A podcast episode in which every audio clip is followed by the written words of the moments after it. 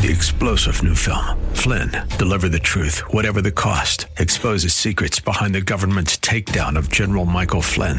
Flynn knew what the intel world had been up to. He ordered the first audit of the use of contractors. This set off alarm bells. He told the truth. He was the most dangerous person for Donald Trump to hire. They had to get rid of Flynn. Flynn, deliver the truth, whatever the cost. Available now. Watch it today. Go to salemnow.com. Salemnow.com. Opinions expressed in the following program may not reflect those of Salem Media of Colorado or its sponsors. This is Life in Colorado, a radio news magazine about the issues, events, and the unique life we live in the Centennial State. Life in Colorado.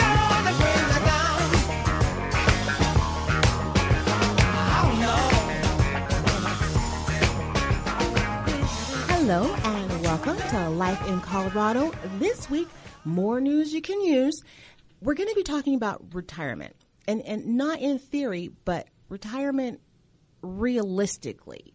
Uh, I've been digging into a, a little bit of facts and figures, and I'm hoping that the facts that I have and the figures that I have are wrong. Because according to my research, it's going to cost about $46,000 annually for a single retired person to live. Not not balling, not not trips abroad, not not going to the Casbah, but just living your life on a normal basis. So, we brought somebody in here to talk to us about it. His name is Bob Schultz. He's the retirement guy. But in actuality, he's a little bit more than that. He's actually a senior professional as far as human resources. He himself retired back in 2008. So it's not like you're talking to someone hypothetically. You're talking to someone who knows the facts, knows the reality, and we're going to bring him on here to, to chat with us. Thanks for coming on, Bob. Thank you, Maria. It's good to be here. Let's start from the, the beginning. The the figures that I I reached, I looked under Social Security benefits. I looked under Colorado, and, and Colorado is actually one of the, the senior retirement friendly states. You know, of course, far behind Florida, but we're in there as far as tax concessions and things of that nature as being friendly to retirees. But is it true that the average retired person who may, and, and this isn't about pensions or anything like that, may only receive about fifteen hundred from Social Security if they're lucky. They're expected to maintain a forty-six thousand dollar annual income. Okay, there's a couple questions in that. There's a few. yes, yeah, there's a few. Um, the facts from the Social Security Administration are that the average Social Security benefit today is around $1,400, so very close to your number. Um, it would be uh, less for women because they take time out of the workplace, and so uh, they have a less of a benefit, which is a huge, huge issue. Um, and of course, you know, our audience is in Colorado, and if you're talking about Douglas County, the sixth wealthiest county in the country, and so the average income is uh, seventy-five thousand dollars a year.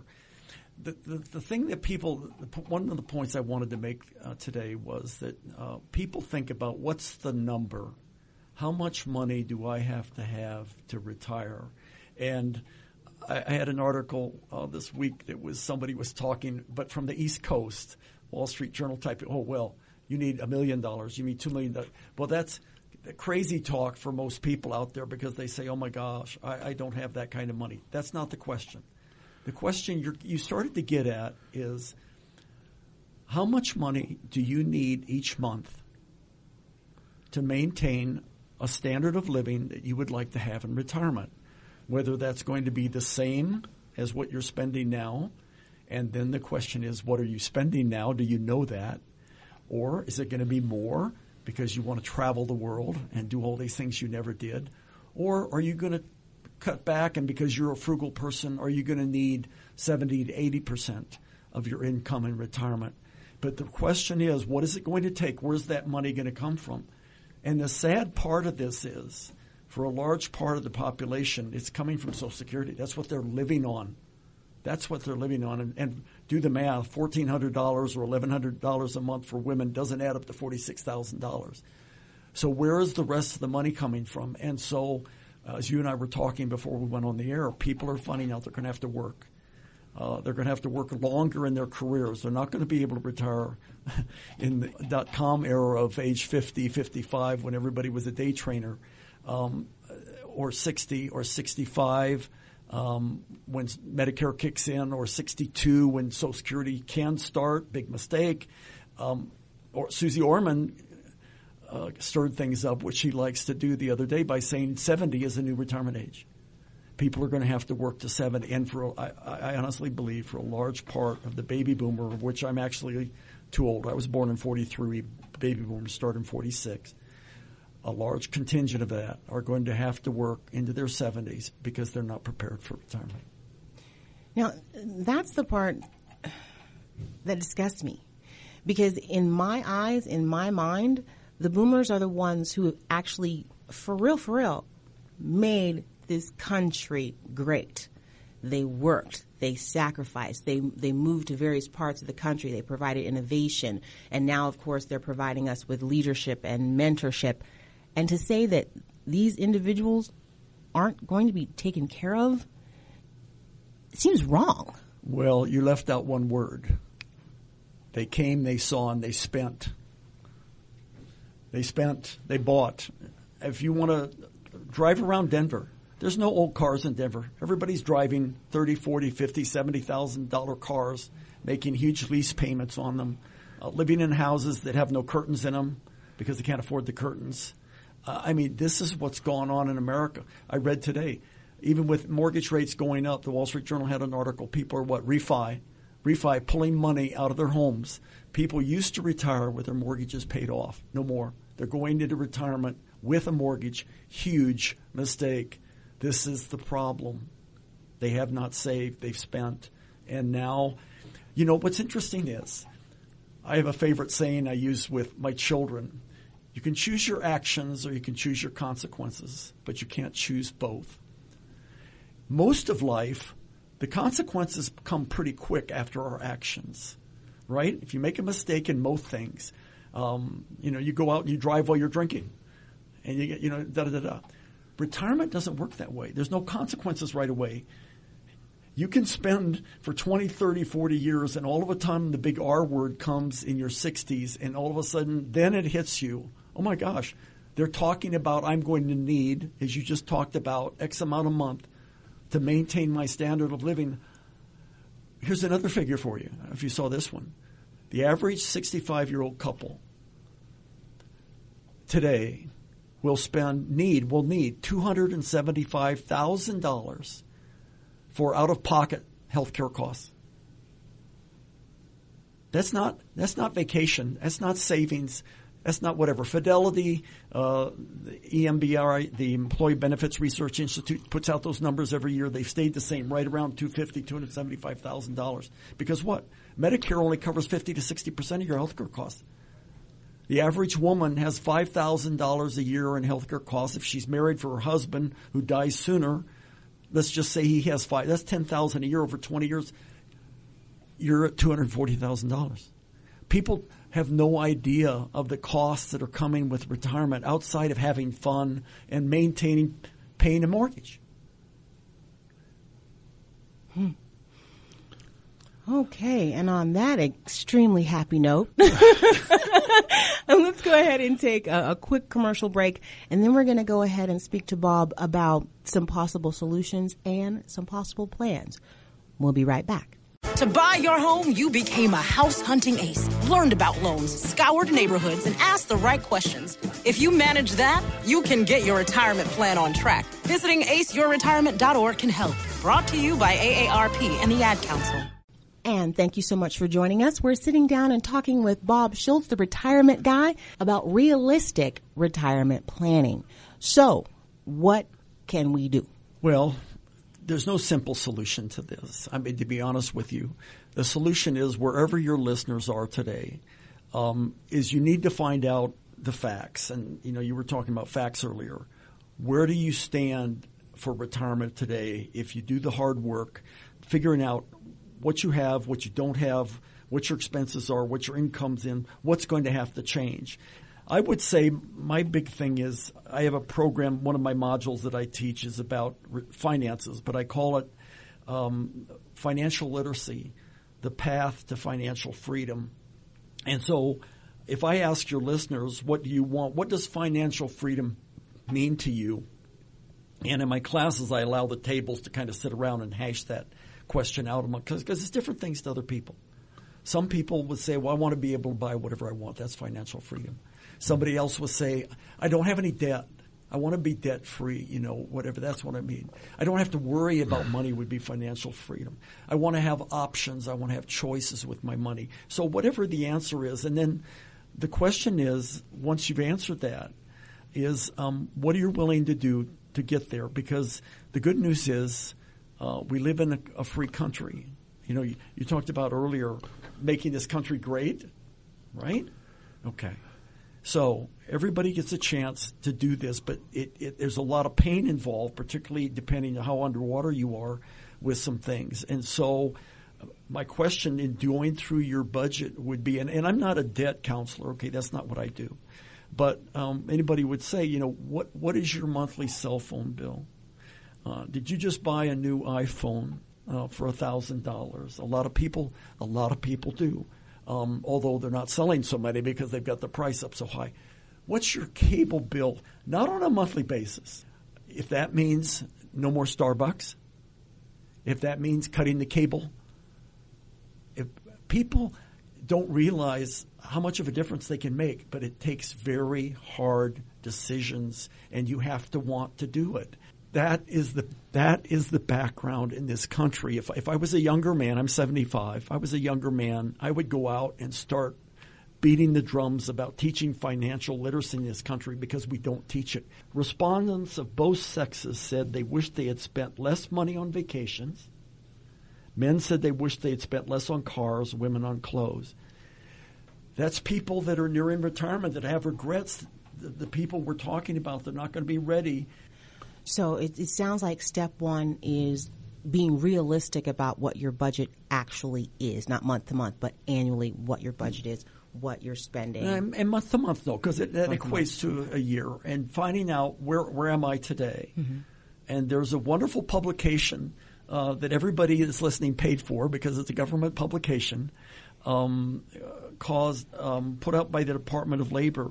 And Taking the Mystery Out of Retirement Planning is the name of the booklet and you can call the Department of Labor 800 number and order the booklet. And if you, it, it's financially driven, and if you work through, it's a paper process, and sit down with that and go through it, not in a weekend, over a number of time and pull all the numbers together, you'll know where you stand today financially, and you can start making decisions. Well, say for example. I tell you how much I make, but that's embarrassing. All right, let's try another figure. Uh, say, for example, I make about eh, three thousand dollars a year currently, not three thousand dollars a month currently. Okay. Um, my expenditures, I mean, honestly, are about twenty nine hundred dollars. In, in, those types of situations where it's not even just paycheck to paycheck, it's like a struggle and a grind. What kind of hope is there for individuals such as myself? And I'm asking this question, and I'm hoping you have a really good answer, but I think I know what it is. Well, it goes back to it goes back to looking at those expenses and. Um, you know, student loans is a big issue today, and I'm not saying that's for you, but a lot of people have student loans. Um, but people are able to, one of the recommendations, c- consolidation, right? Um, are there ways that you can apply f- uh, for forgiveness of loans. I know there's very low acceptance of those letters that come in or whatever, but you definitely want to take a look at all the options regarding that kind of stuff. And then start looking at some things that, I, I mean, I don't know what, but most of us have these luxuries. I talk about Starbucks or coffee or what we're buying or what we're eating. Um, you know, how frugal can you be? And if, and if you haven't been raised that way, that's a huge lifestyle change for people. I mean, it just it's hard to get there, and so people need to just really look in the mirror and say, okay, I'm going to do this for me because I don't like my life the way it is, and I need to do it better. And so I'm going to make some changes, and it's going to be hard, but I'm willing to do this and do small steps. Don't try to make big jumps. Do a little bit. Save five dollars a week. All right, just start out and even Dave Ramsey talks about the snowball effect, where you start out small and it gets bigger and bigger. Pay off a small debt. Don't get a big debt. If, if you've got a smaller debt out here, pay it off and have rid of it, and celebrate it. Celebrate your successes so you start to feel good about yourself and what you're doing. And um, it's amazing what people have been able to do over a period of time. I mean, even five or ten years of doing this type of thing. It may be, I mean, you hear about families that went out and their mothers, they talk about their mother had two or three jobs, right? I mean, today it's not heard as much because you got dad and mom are already working, right? But um, that's another thing today. The good news is employment, people are looking for workers. So some of this may be okay. I'm going to have to go out and work weekends or I'm going to have to work evenings. And I'm going to, here's what I'm going to do with that money. I'm not going to spend it. I'm going to pay down my debts and then I'm going to start saving. And that's, but that's the kind of decisions, hard decisions, hard decisions. Hmm. Wow. Okay. Yeah, that's what I thought the answer was. Um, this is also kind of a, a, phenomenon that I've noticed lately, or maybe maybe it's always been, and I just wasn't paying attention. Um, of course, most of us have multiple jobs.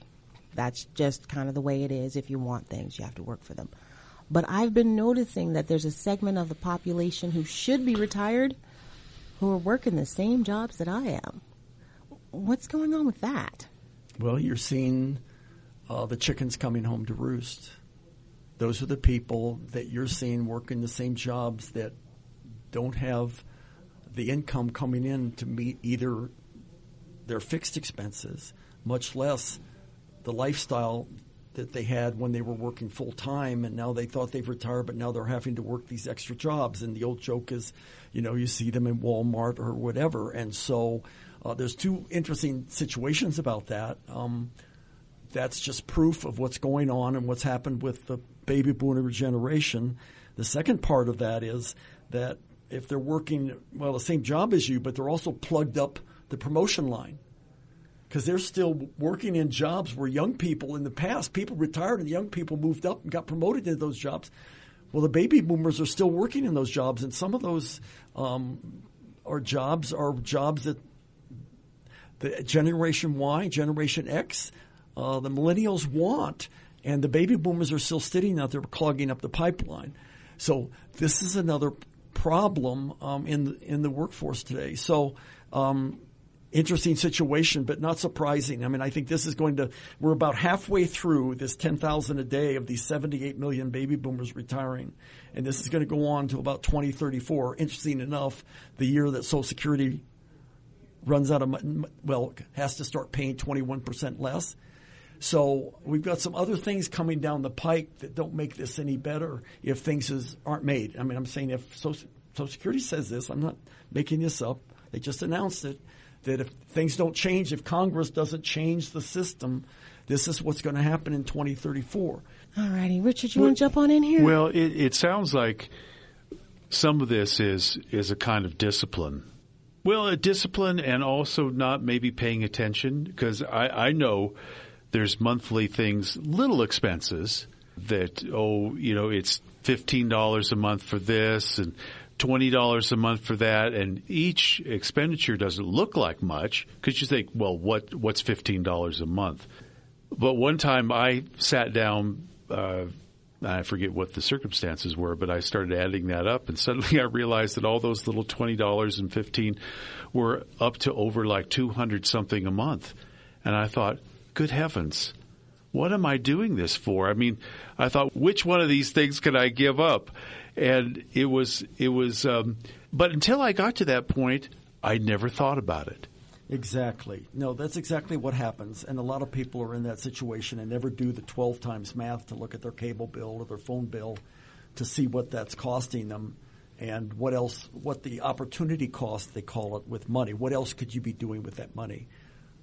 Paying down debt, whatever. I mean, this is all tied to financial literacy. This isn't taught in school. For example, um, car leasing, okay, um, or, or, or, buying a car. Today, if, if you haven't bought a car in a while, um, you can buy a car on an eight year loan. So you're making car payments for eight years. Which means the interest on that car payment is huge. And you're underwater when that car gets older. It's not worth any money. You can't sell it, and and the, the loan is bigger still than what the car's worth. So people aren't taught this that this isn't good because they go to the dealership, and obviously the dealership have had to stretch out the payments in order to afford the more expensive cars. And people just don't realize that I need to go out and buy a used car.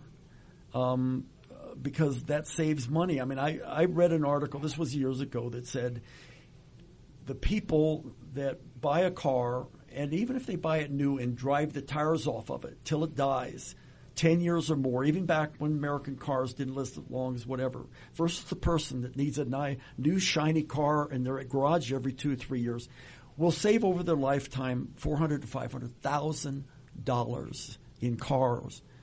And so that's that's a. So when people look at me and say, Bob, I can't afford retirement, I'd say, okay, well, tell me about your car buying experience. There's other things very similar to that. People upscale housing, buying homes much larger than what they needed to live in, right? And so um, having those big mortgages, and we've got it out there in Highlands Ranch where I live um, all the time, and and you see it. And so um, discipline, you mentioned it yeah, yeah. Discipline is the issue, and you know, I grew up. My parents were born and went through the depression,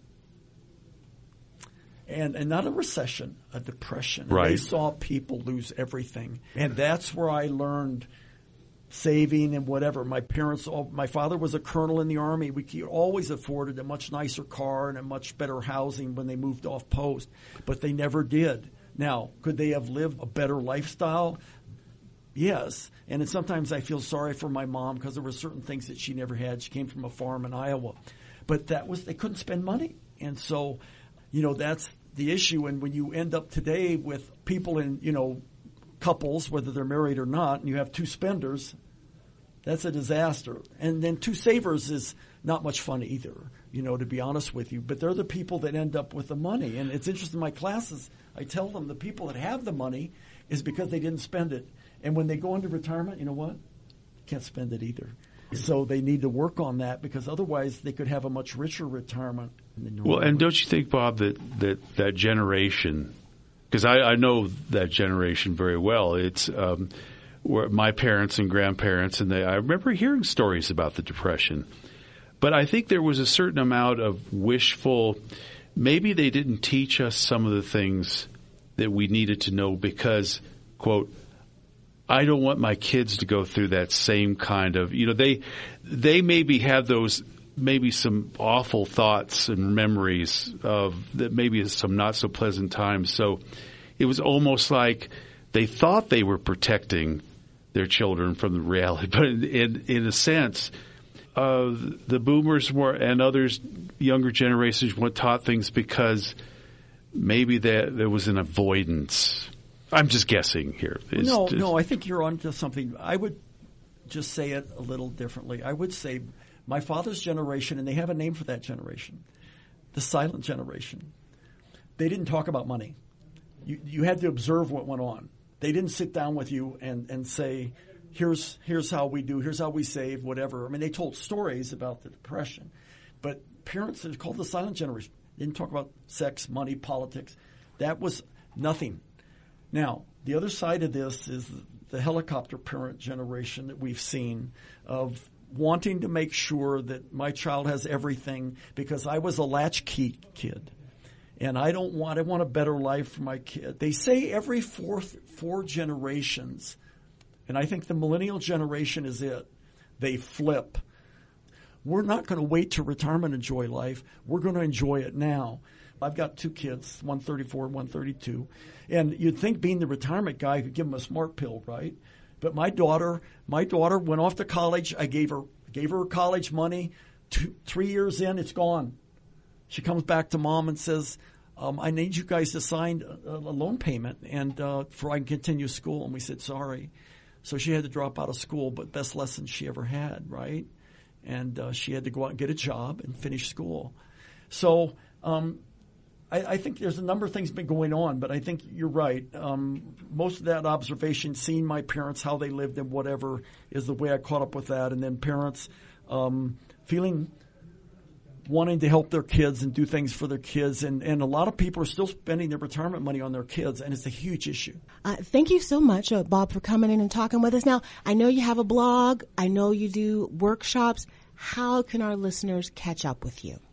Okay, the best place would be to go out to my blog at the Retirement Guy. That's one word, retirementguy.org. And if you go there, you'll see um, my website and uh, the website has all kinds of resources on it. Play around out there.